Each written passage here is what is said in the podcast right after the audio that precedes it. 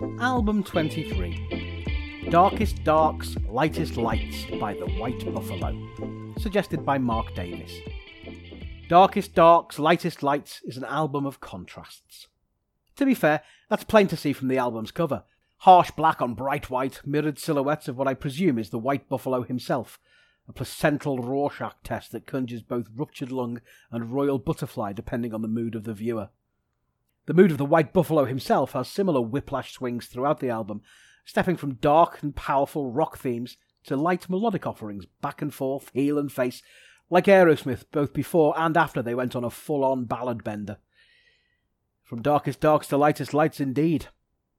For those unaware, which included myself until a few hours ago, the White Buffalo is a 40 something American singer songwriter guitarist specialising in country blues and folk rock.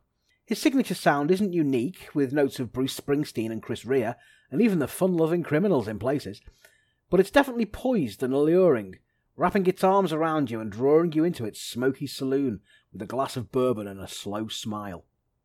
There's a masculinity to the songs, even the more sentimental numbers, which could be off putting to some. Maybe that's the country influence with its machismo and flatbeds and implied intolerance, or maybe it's the White Buffalo's voice, which manages to be gruff and growly even in the smoothest of the songs on offer.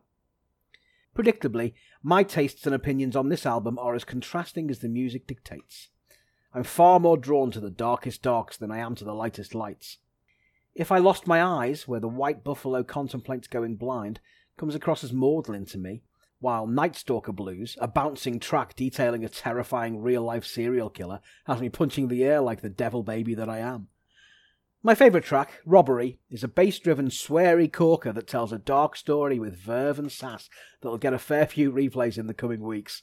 Then there's I Am the Moon, bringing the mood back down, the title of which is pure Mighty Boosh. Look, there's Neil Armstrong walking on his face. I give the Darkest Darks an 8, but I give the Lightest Lights a 3. Admittedly, that's purely my personal taste, my leanings to the darker side of the street, so I'll average it out at a healthy 6 out of 10 and recommend this album to anyone who can be at peace with its dueling nature. I'm Craig Stevenson. This is the 1000 Albums Project.